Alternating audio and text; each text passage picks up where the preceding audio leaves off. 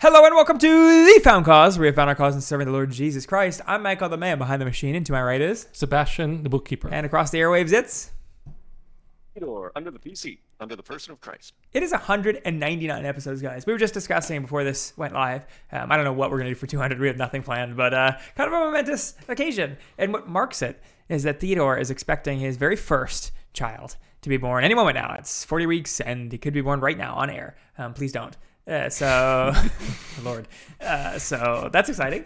Um, and to mark such a special occasion, not really, um, on our list of things to talk about was the book of Titus. I feel like we've had some successful uh, reaction videos, and every time we have a successful reaction video, there are some comments. Although a lot of these comments come on very unsuccessful videos too, which is kind of ironic. That are like, "You're doing it just for the views, you know, anything for the views," and it's like, dude, we don't, we don't get views, you know, like the views are pretty poor. we Um, don't get paid for this. yeah, and just to prove it, we, we make negative money on this. I cannot write it off my taxes. Um, That buys us. Yeah, exactly. Um, we're doing a, a unpopular episode title, um, but because it speaks to us, because we enjoy it. And this one is on the book of Titus. We've done Second Peter before, I think, or some some other book we've done this prior. Um, we're doing Titus today. It's thematic because Sebastian was in a Bible study group that just finished a book called Titus 10, some man's man book about Titus, and gifted it to me because I do love a good man's man's book. So um, that was not was coincidental. Uh, um, I guess there's no coincidences, but Providential. providential. Um, and you, Theodore, this is really a Genesis episode from you because you had read Titus recently, I think maybe in relation to Mormonism or something we had posted on Found Cause Instagram. Follow us at the Found Cause, by the way, um, on Instagram. And you commented to us in our group chat, Titus is like a super succinct version of the gospel. Like, why isn't this book talked about more? Is that right? Yeah. I And was thinking it presents the gospel, it presents advice um, or direction for every kind of person older men, women, younger men, women, uh, servants, citizens. Um, and yeah, in, in three short chapters, it covers all that with relative clarity and sufficiency. Mhm. Which is very odd for Paul, considering he writes treatises in other of his letters. He's got a couple shorties in there, but yeah, he's got range. This is one of the shorter ranges. Um, so, like anything, we advise you to go to the source material. If you haven't read Titus, you haven't read it recently, we advise you to, to go and read it um, either alongside this episode or after or before this episode starts, um, just so you have context. But we're going to walk through Titus and why it's a great book and some of the things it touches on in order. Um, for the reasons Theodore just said, it's super succinct. Um, it's easy to read. It'd be a quick read to do before or after this episode, and uh, it's I think an underrated book. I it's not one that's promoted that much. Um, so let's talk about it. Uh, starting with one of the first things that Titus discusses is the roles of uh, proper roles of people in the church. Paul's writing to Titus, who's presumably an elder of a church, and the first thing that comes up is the roles, the proper attitude for uh, older men. So, what do we want? How would you say Titus talks about older men? So older men, uh, this is involving some commentaries too, but older men should be temperate, uh, dignified, sensible, sound in faith, love, and perseverance, um, watchful over themselves and their own conduct and conversation, behavior, speech, dress, um, temperate in eating and drinking, sound in faith without error in doctrine, as they are as they are in a perceived position of wisdom and influence over the younger men, um, and persevering through the home stretch of earthly life despite the, dif- the difficulties of age. Yeah, and, and this is a famous text because it talks about the qualifications of elders. We're calling it older men. I think elders truly can be the position in the church, but also just general older people in the church. Um, both a- good old man should be like an elder, qualified in the fact that he's blameless and on all the things we just described. So this is an off-quoted text from Titus, um, but I think it's probably more applicable than we think because this isn't just qualifications for eldership as a role in the church, but also for any any older man who is mature should be hospitable and self-controlled and upright, holy and disciplined, and hold firmly and trustworthy message that has been taught, and encourage others soundly with doctrine and refute those who oppose it. I think any of us should be prepared to be like that, God willing. I was going to say, being being in a in church leadership before, these are very important things because you're going to find that there are people that may disagree with you. Just, you know, people are people. So, mm-hmm. Whether rightly or wrongly, you're going to have some sort of, even if it's just polite confrontation. And you do need the leader to not be a drunk, number one, not be uh, prone to anger, and someone who is an actual peacemaker. I would say, like in the sense of Christ, not a not a pushover for sure, but someone who is willing to take a step back and be sober minded, and be able to analyze situation and see how make sure that church stays together and conflicts are resolved. So you'll be surprised. A lot of people are not like that. So you need someone who has these qualities to be a leader in the church. Yeah, I, also think this is a good um, opinion, a reminder for church members to remember that should their elder be exhibiting drunkenness, violence, non peacemaking, that just because they qualified once doesn't mean they are always qualified. And sometimes traits come out over time. Sometimes you just didn't realize that the person was these things. And I think these are things to hold your elders accountable to. Because otherwise, because elders have rightful authority over their congregation, it's hard to keep them accountable. But this is a way of keeping them accountable via the word of God, because of course God is over the elders. Um, that they shouldn't be exhibiting violence or drunkenness or pursuing dishonest gain or overbearing or being quick tempered. Like these are things that actually disqualify you for eldership. And so if an elder is showing um, being quick to anger, uh, that's something that should be seriously corrected by the church, even though it's not something that would excommunicate you from the church, right? It is something that I think should seriously disqualify you from eldership. And it's it is a high bar. So I don't want to pretend like um, all Christians aren't or all Christian men aren't quick to anger. I think there's a lot of us are going to struggle with that. Um, but the elder bar is high, so I don't think we should um, put in some things like uh, right now. We often churches often require uh, degrees. You need to have uh, some sort of degree in theology to become an elder, um, but they don't check hard the quick temperedness or the drunkenness or the, the nonviolence or the not pursuing dishonest gain. And when those things come out, churches are reticent to correct them. So I think we should be ready and willing to correct leadership, but also ready and willing to correct our brothers in Christ um, in in gentleness, but with texts like Titus. What's really cool, and something this is just assumed in this letter, writing to Titus, I would say that Paul is just knows that Titus fits all this, all these qualities, and I mean more, more credit to Titus. It was like if there was a person who could fulfill this, I mean clearly elders in our modern day can also be like this by the grace of God. So mm-hmm. to me, it's encouraging that yeah, there was someone who fulfilled these qualities, and there've been hundreds of others in the in church history that thousands, excuse me, thousands of others have fulfilled dutifully their role as elder. And you Yeah. were going to say something. You had you were it's something on the tip of your tongue there, Theodore. Unless you already forgot. Oh no, I don't think so. Okay.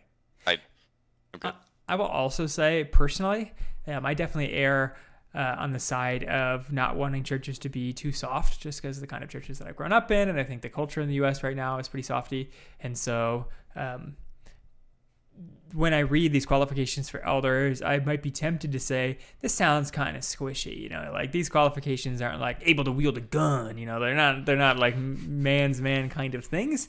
Um, however, uh, to show that it isn't a softy, uh, immediately the next verse after he gives qualifications, Paul says, "For there are many rebellious people, full of meaningless talk and deception, especially those of the circumcision group. They must be silenced because they are disrupting whole households by teaching things that they ought not to teach, for that sake of dishonest gain." So, Paul contrasts um, people who are not qualified with elders and straight up slams them, right? And so this qualification for good being a good older man process is not um, meaningless and everybody basically qualifies. It's not a participation trophy that everybody gets. It is something that is in contrast to um, a pernicious enemy of the church, which are these men who are full of meaningless talk and deception, heretics, right? They're, they're in the church back then and, and now. There are rebellious people full of meaningless talk and deception um, in our churches today. And so we should keep in mind that it's a meaningful mission to be qualified as an elder because you're fighting against the forces of darkness. Yeah, well, it says so in verse 9. He must, the elder, must hold firmly to the trustworthy message as it has been taught, so that he can encourage others by sound doctrine and refute those who oppose it. Mm-hmm. so definitely not a weakling or a pushover. You can you you can be hospitable and kind to your church, and you see some clown, some Judaizer, some heretics, some Gnostics standing up and secretly spreading heresy. You can oppose this. You need to, says in fact, silence this person. Yeah. Uh, easier said than done, Hmm. but yes. Uh, so besides older men, they also talk about older women and the role of women, and I think that's if if not as important, it's it's more important, I think, than the correction to older men here because um, there are several texts directed towards older men, but I think it's uniquely one that's that's directed towards women here in Titus. So uh, in Titus 2, it says, Likewise, teach the older women to be reverent in the way they live, not to be slanderers or addicted to much wine, but to teach what is good. They Then they can encourage the younger women to love their husbands and children, to be self controlled and pure, to be busy at home, to be kind, to be subject to their husbands, so that no one will malign the word of God. And so that, I unless I'm mistaken and I'm missing something, I think is a pretty unique text in Scripture and the epistles as far as directly discussing older women teaching younger women. Um, which is useful because in some models of patriarchy, which I, I am an advocate for patriarchy as opposed to complementarianism, but I know there is a there's a non-righteous version of patriarchy, and that version would say that uh, father rules everything, and therefore there should be no teaching that doesn't come from the father, or to extend it to the church, there should be no teaching or or communion that happens without an elder or a deacon present. And this description, um, older women are to be teaching younger women. And so there is room, definitively, biblically, for older women to have some sort of capacity, I would call it an official capacity at church, to be teaching and discipling younger women. So it's it's got its boundaries. So I'm not saying it's the same as being an elder, but at least it's it's deaconess. It's some position of authority of an older woman that denotes her against a younger woman and gives her the authority to teach and to to encourage younger women to do righteous things like loving their husbands and children and being self-controlled and pure and busy at home, i.e., not lazy, and to be kind and subject to their husbands, um, so that no one can malign them. And uh, and considering, if I can keep going on, considering how influential throughout all of time, but especially in this moment, uh, women are in the American and Western church. Um, I think this kind of text is very important because I hear at my church, I hear from women close to me that often there's the question of what is the role of a woman in church if they are disqualified from eldership. If they can't be in official church leadership, but they make up 65 to 70% of the congregation, like what are they to do? Because they're passionate, they're Christians, they want to make a difference. Um, this is a great area for women to strive for. Just like men should strive for being elders um, in, in qualification, women should strive to be able to teach. Um, younger women in the ways that are described here and to themselves qualify as an older woman that is reverent to the way they live and not slanderers or addicted to much wine, but teach what is good. So I think this is a rare and good text to show women what kind of bar they can be aiming for. When it says teach what is good, would you guys interpret it as like teaching the Bible to younger women? Yeah, and to, and the uh, practical applications Okay. of the Bible. Nice.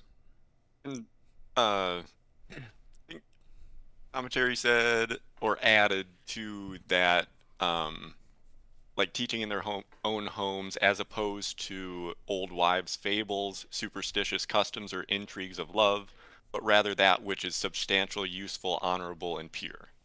Mm-hmm. I agree with that.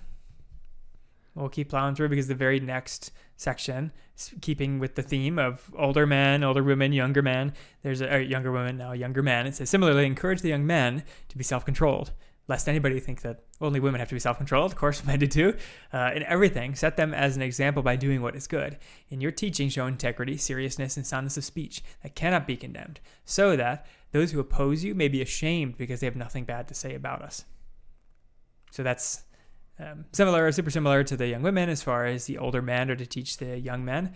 And as a young man myself, I want to be ready to be corrected in these kind of things, like showing integrity and being serious, being soundness in speech that can't be condemned, um, which are, I think, pretty indicative of common struggles that young men, teenagers, and young men alike struggle with. Seriousness. It's a big transition from being a boy to a man, is being serious. Soundness of speech um, and showing integrity. I mean, those are all things that we all should have, but especially adolescent to young manhood are important. So I think that's made clear here. Yeah. Yeah, yeah. Any last comments on younger men? For me, I'm ready to get to the spicy stuff. Spicy. Dad, um, let's see.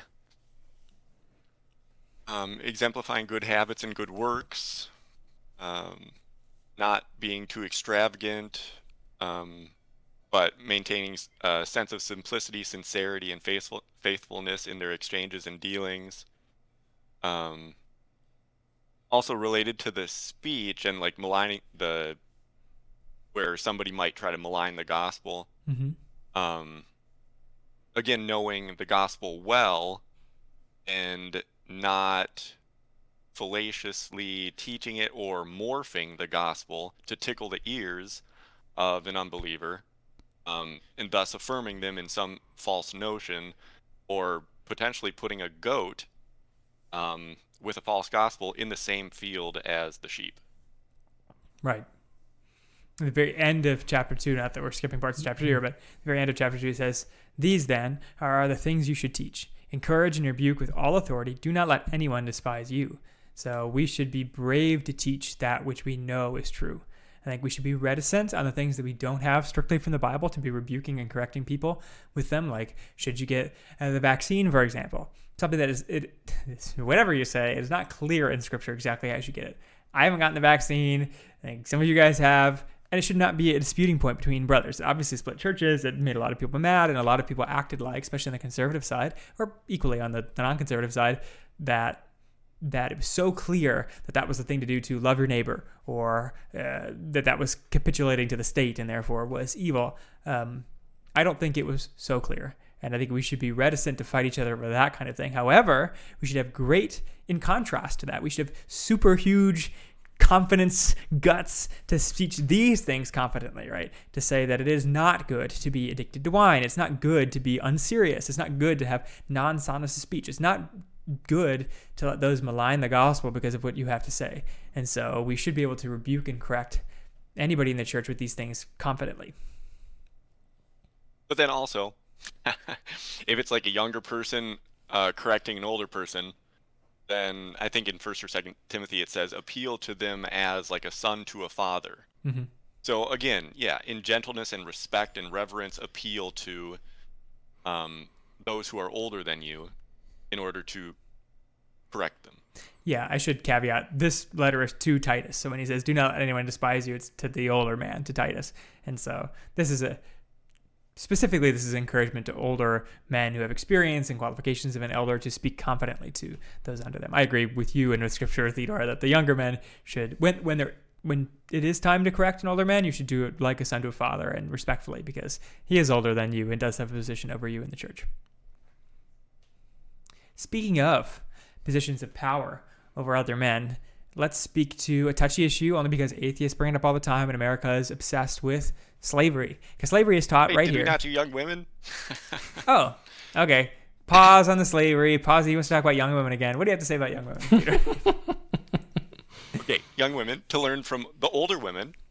Uh, so it's like directly connected to that. Um, especially their own mother, to be chaste, modest, temperate, wise, prudent in conduct, pure, uh, and a pure love singular to their own husbands, to seek, uh, to help their husbands seek their uh, their honor and peace and union with them, um, to love their children, seeking their spiritual and eternal welfare, to properly discipline them, not letting mere natural affection usurp the necessity of the goal of their eternal well-being. Um, it's like Proverbs 13, uh, verse 24, like spare the rod, spoil the child kind of thing. Mhm. Um, so yeah, discipline is of use. Um, I just thought it was interesting uh, that in some cultures, like the tortoise, is symbolic of a woman. Um, so uh, I found a quote: "The tortoise, which carries its house upon its back and very rarely shows its head or looks out of it, was with the ancients an emblem of good of a good housewife." These also should be instructed to be good or kind to their servants and beneficent to um, the poor, to strangers, towards whom uh, very often women are apt to be straight handed and not so generous and liberal as they should be. The tortoise has symbolized the earth or Mother Earth and fertility, wisdom, patience, gentleness, and perseverance. Um, yeah. So what's that? Turtles are kind of gross, but I guess so. uh, Not everybody thinks so. not everybody. It's true. Some real turtle lovers out there. I also think what's interesting now that we're just talking about young women again that um, with all the caveats that are proper, I think it is very telling, and we shouldn't forget and we shouldn't ignore the fact that Paul's command here is to urge the younger women to love their husbands and children and to be subject to their husbands. Just two highlights from his list of things to do clearly. And I want to emphasize that again clearly is normative for women to get married and have children. All the caveats some people can't have children, some people can't get husbands, um, but it is a normative thing to get married and to have children. And I think especially it's worth highlighting that in this age when people say it's not normative. In fact, it's very common for people to be unmarried. I think that is a super cultural thing. Um, and not in a good way. And so I think that we should be extra clear here that it is normative for women to marry and have children. That it's a good thing. That you don't have to feel bad about doing the traditional thing. Um, that it is it's expected. It's a normal thing, and therefore you should pr- pursue getting a husband, pursue being being a good wife, and pursue having children. Um, all the caveats again that the Lord doesn't always grant this to you, um, but there are ways that we try to deny ourselves a husband or deny ourselves children as well. And I think we should be cognizant not to do that um, foolishly. Again, with all the caveats. I just want to point out here that uh, there's no caveats with Paul. All right. Are we good to move on to, to slaves? slaves. Um, I am not afraid, personally, of the slave issue when atheists bring it up. I'm not afraid of the slave issue when Democrats bring it up, and I'm not, especially not afraid when fellow Christians bring it up because fellow Christians, at least, you know, the, the atheist and the Democrat don't have the same standard that I do, which is the Word of God, but fellow Christians do. And I think, especially for fellow Christians who are going to have some charity in believing the Word of God, the slavery issue is a very uncomplicated issue, actually. Um, we know, we all know that in America today, slavery is considered one of the top three evils. I'd say you've got slavery, you've got um, oppressing the poor, and then uh, maybe abortion being a right. Maybe those are the three things, although that one's controversial. Slavery is not intrinsically evil. I'm going to put that out there. That is a that's an American truism. It is not a biblical truism. We are slaves to Christ. The amount of times that Paul calls himself a slave to Christ, people saying they're slaves to God in the Old Testament, like being a slave to God is a good thing. We're freed from slavery to sin, but made slaves to Christ, which is a good thing, which is freedom. The definition of freedom is being a slave to Christ. So slavery as a concept is a good thing. It's required actually to believe and be saved, is to be a slave of God. So if you believe that slavery, being slave, not being free, is in and of itself evil, you need to be corrected by the Bible because the Bible talks all about slavery in the Old Testament and the New Testament, so even post Jesus, as a good thing as a whole. Now, are there wicked kinds of slavery? Absolutely, yes. So, American slavery in the South, chattel slavery, there are particular things and ways it breaks the command of God on how slavery should be enacted first and foremost, the slavery of the of God's law is debt slavery. It's always for a purpose. It's always able to be bought out. There's special rules around it. If it's not going to be, if it's going to be permanent, it needs to be agreed upon by the slave himself, and there needs to be a special ceremony. The children aren't subject to slavery. There's a lot of rules around slavery. However, even traditional slavery, like you are a slave to the master, to a human master, and you're doing his work for him, um, which is it's a bad state to be in. Like it's better to be free than be a slave. This is in the Proverbs too. It's better to be a slave than to be dead or to be in poverty. And so it is a mechanism for people who are in poverty, who are in massive debt, to pay off their debt. Instead of being a permanent slave in debt or permanently poor, they can be poor for seven years and then be released, which is again another biblical rule. Seven years of slavery is the norm. Um, be released with a gift from the master and able to get back up on their feet again. And how many Americans in the land of the free and home of the brave would submit themselves to slavery just to be not in debt anymore and to be given a place to live um, afterwards?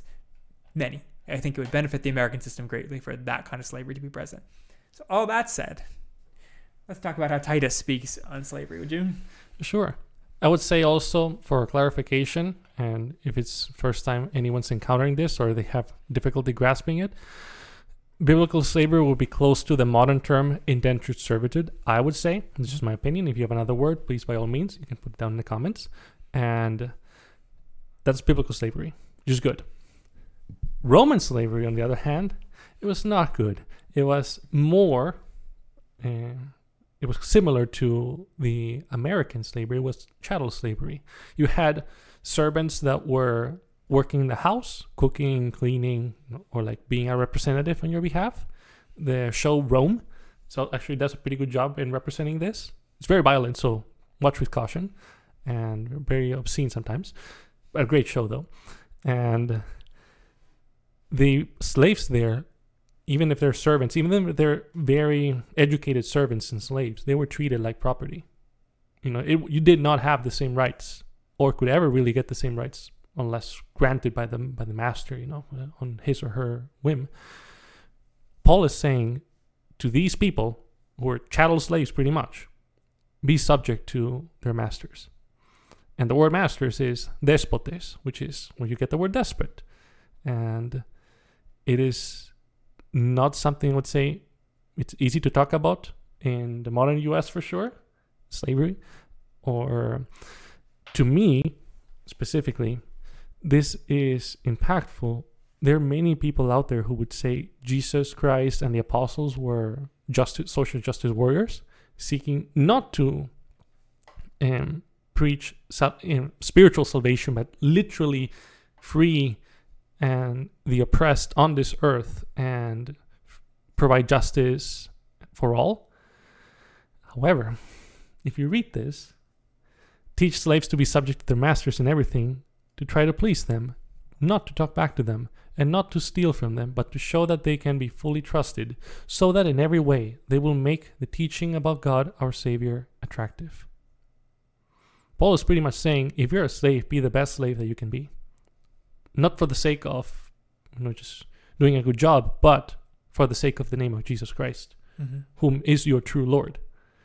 And that by your work, even if it's as a chattel slave, you may actually end up winning over your masters to salvation because your attitude is going to stand out over other slaves who would sometimes pocket money. You know, that if they were buying stuff from the market, they may try to pocket some money, mm-hmm. steal from their mas- masters when they're not home, I mean, even uh, cleaning services sometimes do that in the modern day. You know, when someone's not home, you may try to like see some jewelry, especially from some older people. Don't do that, says Paul. Be a good worker. It sucks.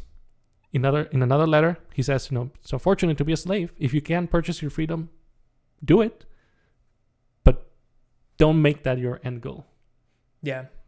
And I think part of the offensiveness of slavery, besides the chattel portion of it, is that we know that resistance is permitted in the Bible when you are being wronged specifically.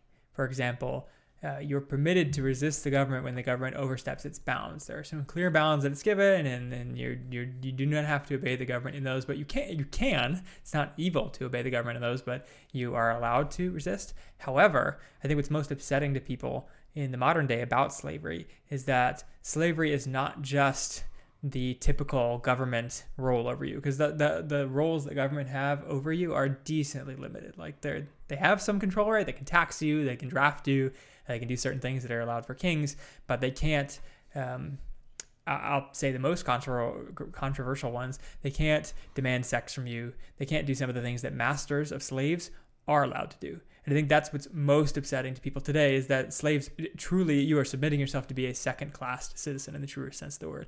And it is it's allowed. It's like a, you're allowed to make yourself that caste. It's up for a limited time in the Bible, um, but it truly is a second class citizen. They're still people. And so, Bob, as you said, Paul talks about a slave in Philemon um, and says you should treat him well when he comes back to the master, and slaves should try to escape and find their freedom if possible. However, um, while they are a second class citizen, while they are a slave, um, they should be a good slave, not an evil slave. Because as a slave, you have three options, right? You can be a good slave, you can be a lazy bad person, which is makes you a lazy bad slave, or you can be like an evil slave that tries to kill his master. And although he, he you know, he, it's hard to be a slave, right? It's hard to be. It's harder to be a slave than to not be a slave. Um, your right is not to kill the master. Just like while I can resist the government if they charge me more than 10% tax, I don't have the right to kill the government. You know, when the taxman comes to my door, my response can't be to shoot him unless he like comes in to shoot me, right? So unless the master is coming to kill you, um, you don't have the right to kill the master just because he whipped you or he made you do something you don't want to do. That those things are not um, permitted for the slave to do. The only, of course, the only things that a master can't make you do are are sinful, expressly sinful things. And I feel like in the U.S. we have such a bad problem with boundaries of authority.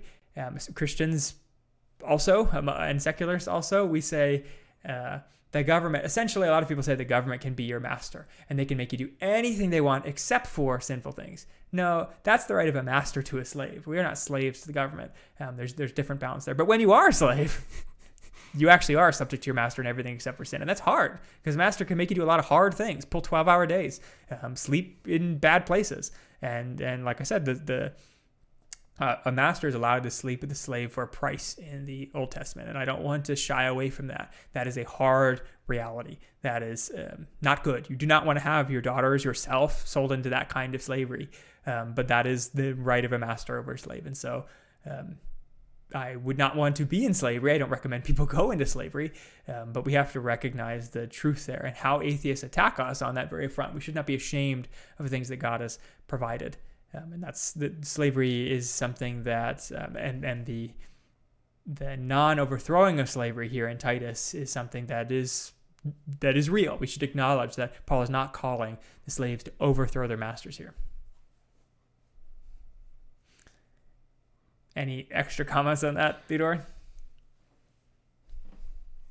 Um, were you talking about the verse in Leviticus? Or I, I don't on know. what? Providing Maybe, maybe we can talk about that another time. The the sex one? I'm not exact. Yeah. Uh, I think so. I don't actually know the verse. I have to look it up.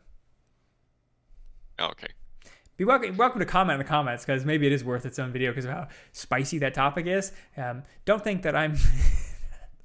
maybe maybe it doesn't warrant a large context because how sensitive that topic is. Um, but yeah, that's there are some I pointed to the- Caveats and context to that as well Mhm. We could talk about for a while.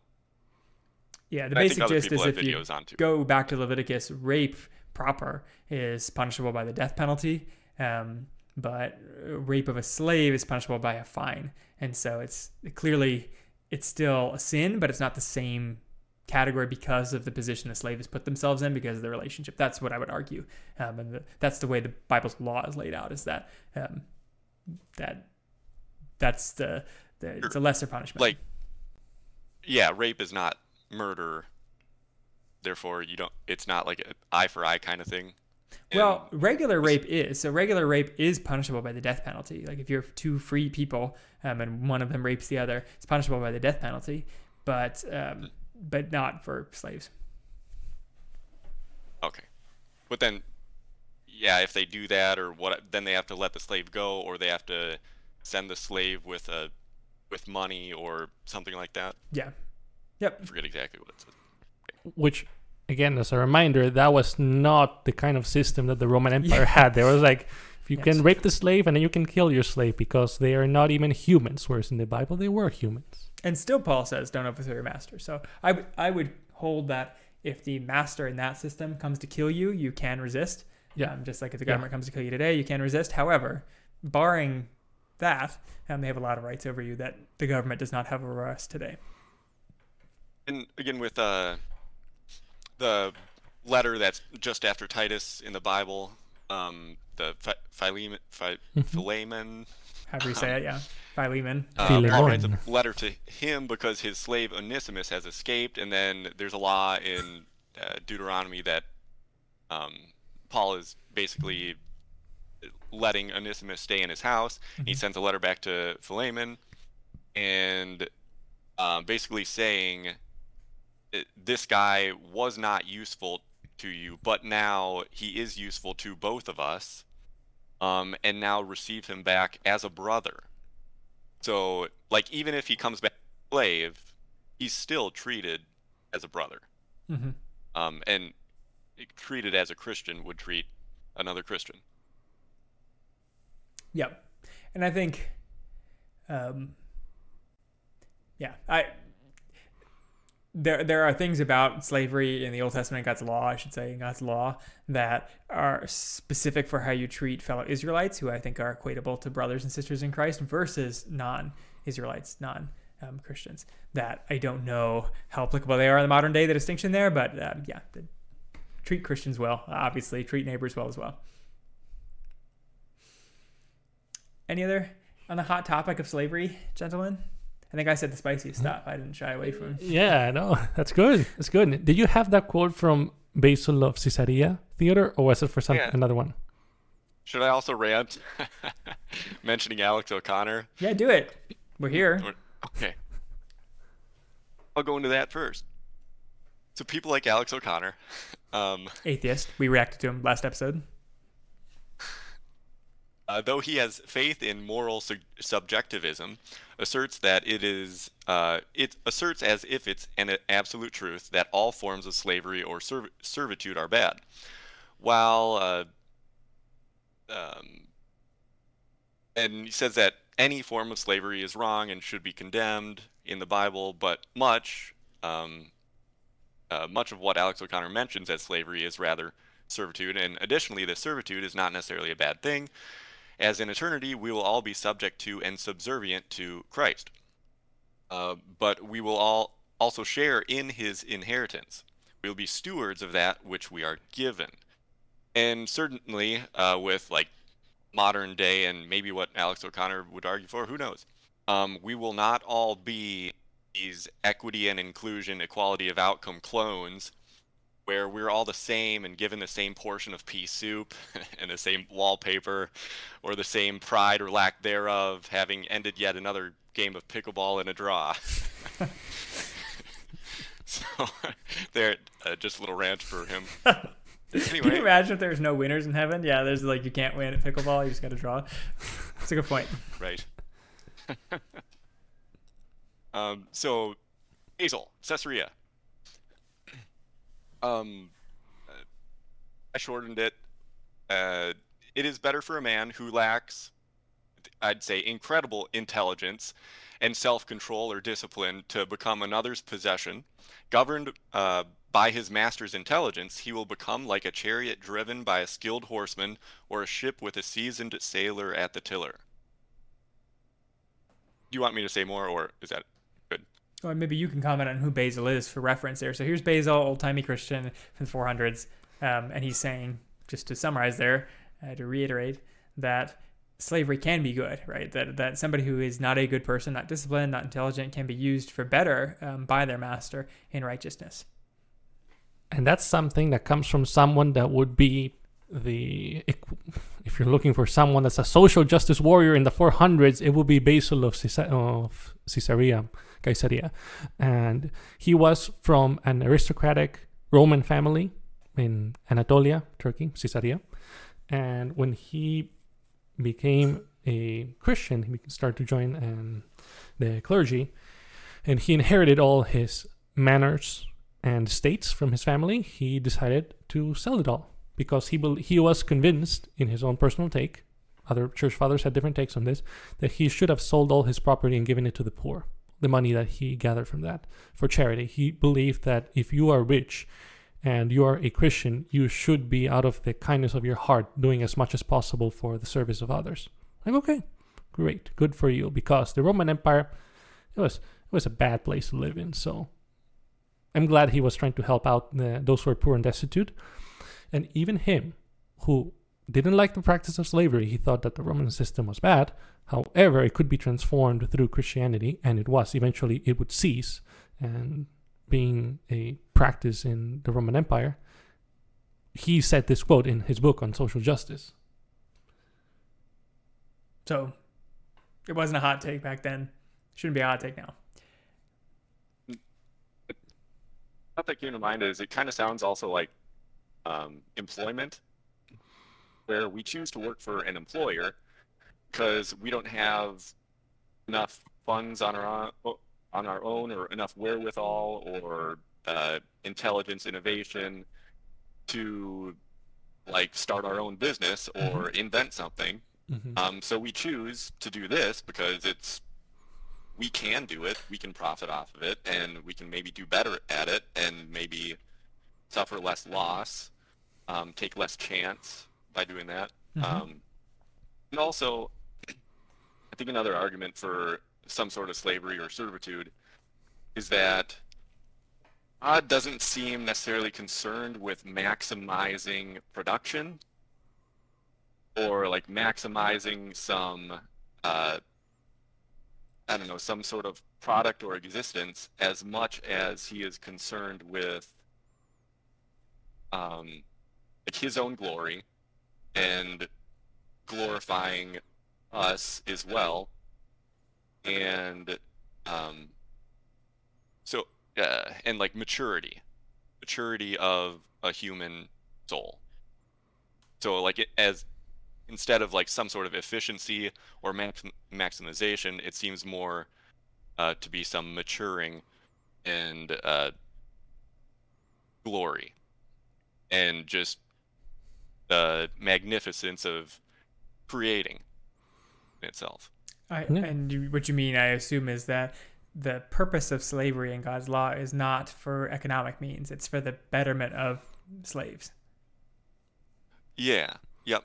And which is so before before I'm gonna forget because the book's now starting to come back. It's been a while since I read it, but that's actually part of Basil's argument before that. Yes, rich, don't be stingy, don't live in an ivory tower, give as much as you can to the poor. At the same time, poor people, don't be begging for money. Get to work. If the Lord has given you a healthy body, work to the best of your ability. If you can't find work, and this is a terrible situation, as he would say, it is preferable to sell yourself into slavery. And then he starts quote, and then he starts his quote, rather than being destitute and have letting your family starve, because that is even a greater evil Yeah. than than um, not helping your brother, letting your family starve. So And to echo that, I'll just go with this uh, supposed quote from the Bishop of Smyrna um, in a letter to Polycarp Mhm. or church fathers. Um, you must not be overbearing in uh, in your manner with slaves, obviously. Then uh, it should be their aim to be better slaves for the glory of God, so that they may earn a richer freedom at His hands. And they are not to set their hearts on gaining their liberty at the church's expense, for then they only become slaves to their own longings. Yep. So this is one where I think it is easy by nature to stand out against the world because of our difference with the world here. That the world has decided that slavery inherently is evil, and we would say um, not inherently. There are certain kinds of slavery that are bad, um, but slavery itself is actually a good thing. It's a God ordained thing. So with that being said, uh, let's wrap with a, a way less controversial thing, but probably the reason you we didn't go to Titus for slavery. It's not like we went there because we love slavery. Um, we, really, the purpose of us going to Titus um, was twofold. Uh, it's it's short, so it's easy to read through, and it has a really succinct version of the gospel or uh, explanation of the gospel in it. Um, you think it's in two? Well, not the final thing, but I did want to say Did we mention citizens enough? Sorry. Well, do it. Okay, there's many things to t- talk about prior then. Okay. How about you go, Sebastian, and then we'll talk about citizens. I, okay.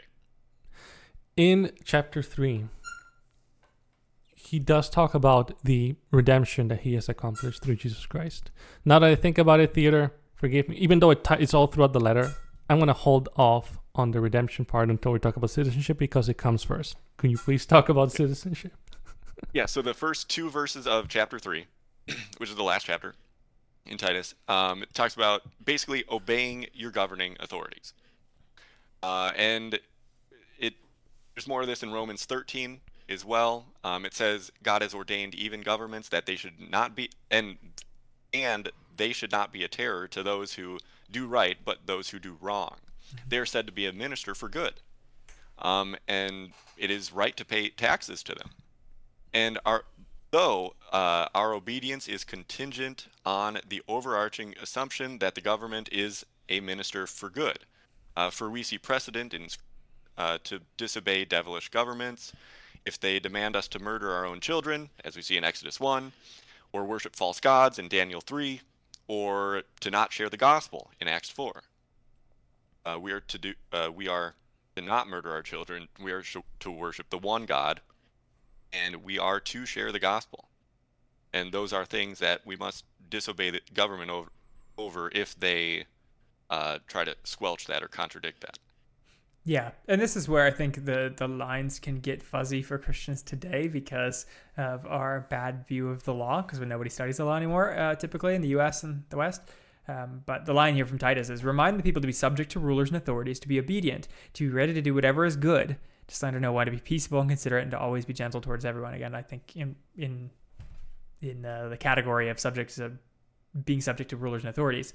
I think we could take notice of this. Conservative Christians and liberal Christians alike, uh, politically, can be sh- subject to this to say we should be peaceable and considerate. No, he's being gentle towards everyone. I think the everyone there is specifically about rulers and authorities. So when you are meeting with Joe Biden, right, and you don't agree with Joe Biden and he comes to shake your hand, I don't think the proper Christian response, as much as I think that Christians are very much entitled to a strong view on politics, and it's not Joe Biden's view. I do not believe the proper approach to Joe Biden would be to spit on his hand um, or to make up stories about him that aren't actually true just to get him to lose reelection.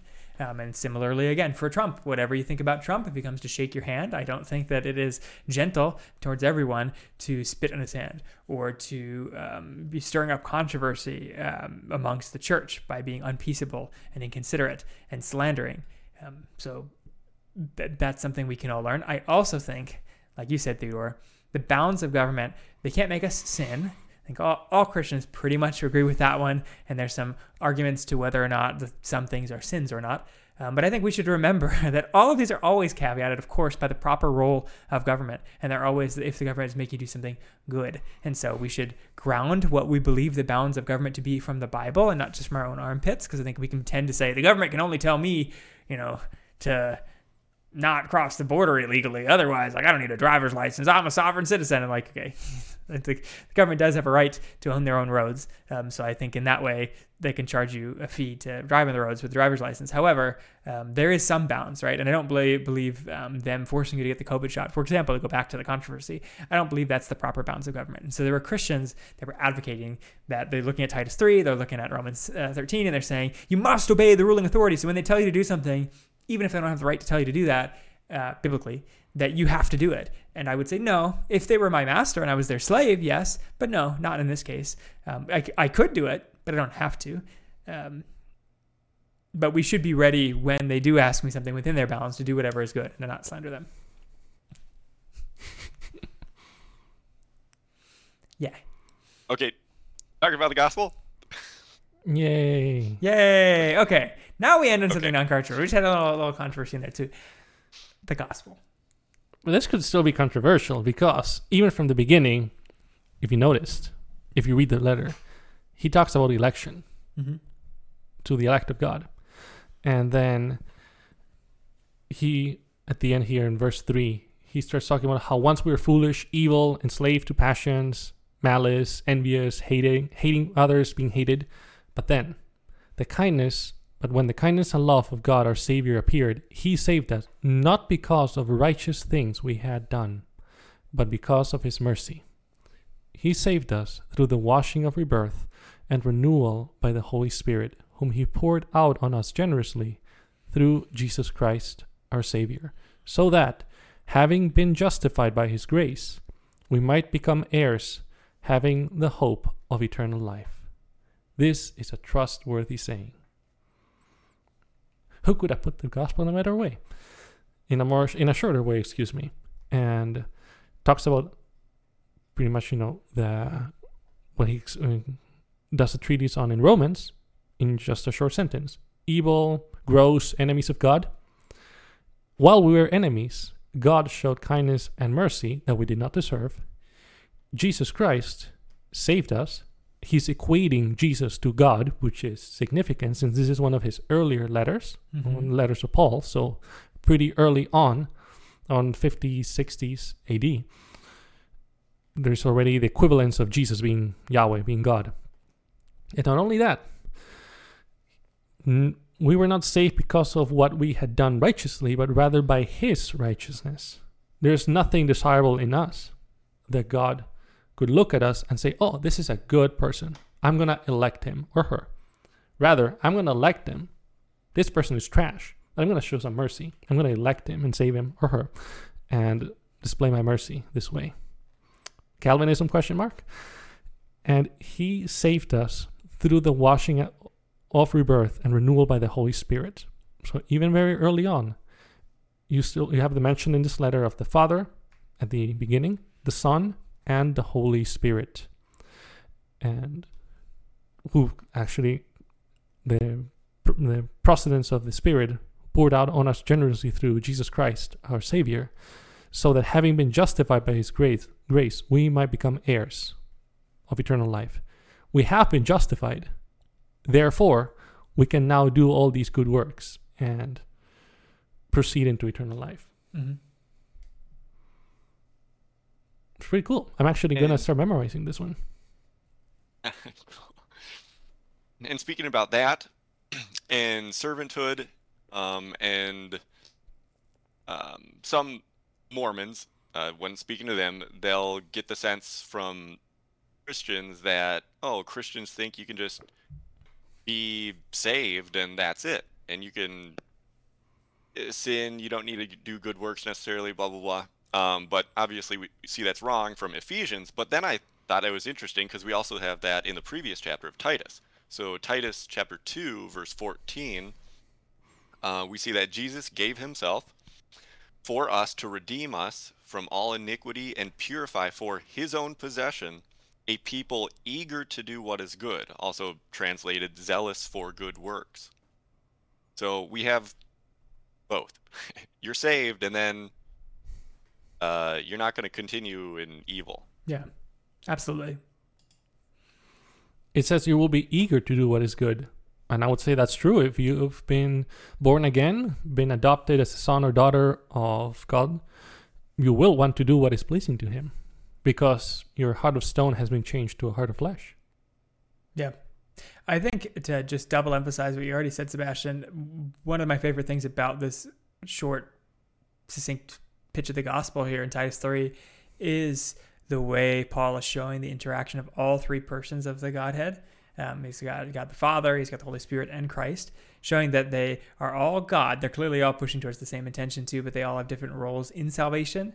In that um, the love of God, our Savior, He saved us because of His mercies. There's God the Father electing us, and then He saves us through the washing and rebirth uh, by the Holy Spirit, whom He poured out generously through Christ Jesus. So you could back it up and say Christ is our Savior, as Paul says here, um, who then allows us to receive the Holy Spirit, which ultimately renews us under the plan of God, the Father's mercy. And so God elects, Christ um, it initiates the election, actually activates it um, by dying and paying and putting his blood on us. And then the Holy Spirit is the one that finishes it and uh, makes it real. And so in this way, we show all three members of the Godhead interacting. Um, and I think yeah, uneducated Protestants, Roman Catholics, especially Eastern Orthodox, we've talked to, they hate this view of God working in synchronousness like this and in, enacting his will because, specifically because they are so heavily attached to us having the final say on salvation that they don't want God to elect and then finish his election um, via all his members. And so if you say only Jesus um, gives his blood to everybody, you know, universalist. Like everybody gets saved because Jesus pours his blood out on everybody. You don't leave room for the Holy Spirit or God, like God the Father, I should say. God the Father elects. They don't allow for God to choose certain people and not choose other people. They want Jesus' blood to spray on everyone. Um, they also refuse the Holy Spirit in this case because the Holy Spirit renews us via rebirth and washing. And they don't believe that the atheist that goes to heaven ever had the Holy Spirit, and yet he went to heaven.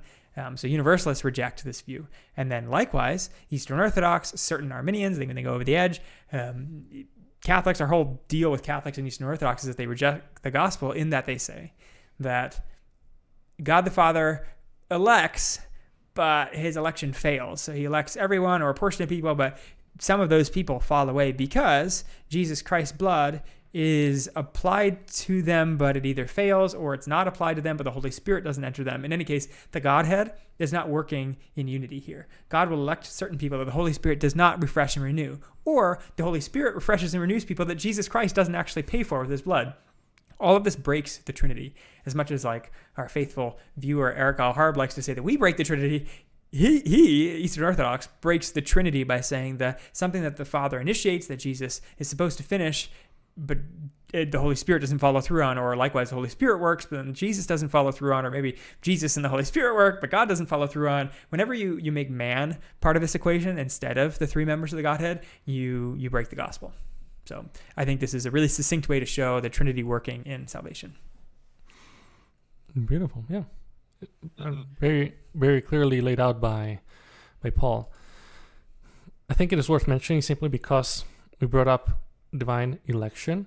Earlier in chapter 2, he talks about verse 11 For the grace of God has appeared has appeared that offers salvation to all people. Now, Arminians would let, and not the ethnicity, the Arminianists, uh, theology position, would like to say that just like how in the Gospel of John it says, you know, whosoever believe, and in the other letters um, of Paul, when he says all, they say, see, all humans. Well, the great problem with that is that that would break the Trinity. If it was literally every single human that will ever live that offers salvations to every single human that's all people, all every single human that's ever been alive, because that would break the Trinity and that would be inconsistent with God, considering that there's people not in hell now, but that will be in hell for either um, eternity, whatever view you want to hold on that, annihilation or eternal torment, that would break the Trinity. Rather, what God, what Paul is saying here to all people, he means that God does not discriminate between either ethnicity, um, sex, gender, or uh, status of people. Considering right. he just talked about old, old men, old women, young men, young women, slaves, masters the grace of God has appeared to offer salvation to all people. I would say all kinds of people. God does not discriminate based on status. Right. And it's directly relevant. Um, I know Eric Harb and others get really mad when you insert all kinds there, but clearly it is, like you just said, is immediately after talking about young and old men, young and old women, slaves and masters. This all people is clearly referring to all kinds of people. And don't think it's just me inserting this. In, again, in, from the start, we talks about the hope of eternal life promised before the beginning of time, meaning God predestined this before the planet Earth existed or time existed, and faith to God's elect. The, the Father elects, the Son atones, and the Holy Spirit brings forth the work of salvation into the heart of the individual. All kinds of people, and uh, the justification sold by Christ alone. So again, it's all just uh, monergistic mm-hmm. work of salvation by God alone in Which, harmony in the Trinity. Praise God, because we ourselves, if if we were, if it was up to us to be saved, we would all not be saved because we all fail. Any that you, Theodore, kind of picked this one out. So, do you have any other succinct things or poignant things you want to say about Titus? We've worked. It's a short book, just three chapters, so we've just worked through it all. Um, probably can't think of anything in time. I think you had said something that that sketchy to me, Theodore, and that uh, if there's ever that question, Christian icebreaker, that's like, if you're stuck on a desert island, what book of the Bible are you bringing? If you can only bring one, um, you said Titus. is that true or is that hyperbole? At this point, it'd be Titus. All right, Titus. You'll be the one guy with Titus. Um, I heard somebody say Song of Solomon once, and I was like, "Whoa!" oh my goodness! All right, he's not elect. Just kidding. she she was she, and she had she really liked it because it was like God in Israel. Um, it was that kind of interpretation. But um, oh. teach their own. It's, it's, a book. It's a book of the Bible. Yeah, I'm taking Matthew just because I'm I'm partial, but Titus is good. Got the gospel in there. You taking Leviticus? Isaiah? Isaiah? Okay. It's pretty lengthy. It'll keep you entertained. It has a lot of different topics. So Yeah, you can burn part of it for firewood and still be like, still got a good 60 pages left. You, you don't have much of that in Titus. You got three chapters. You got to choose one to axe. No, but it's shorter and memorizable. Mm, yeah. So I can burn the whole thing after I memorize it. and then I can teach it to my children and my children's children. Easy peasy. Wow. All right. Well, that's why we, because we can burn Titus and still memorize it, and that's why we found our cause. In serving the Lord Jesus Christ, I've been Michael, the man behind the machine, and to my right has been, Sebastian, the bookkeeper. and all the way across the airwaves, it's been You're under the PC. Prospective Father, soon to be. If you want to see the rest of our episodes, you gotta find us on foundcause.podbean.com where you can download them all for your listening pleasure.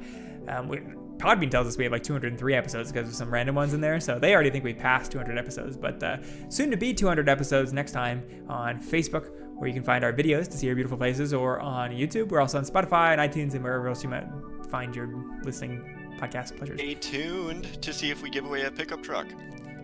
We may. it is possible because all things are possible through Christ. Until next time, we do something completely different. Maybe it's a giveaway. I don't know. Uh, bye.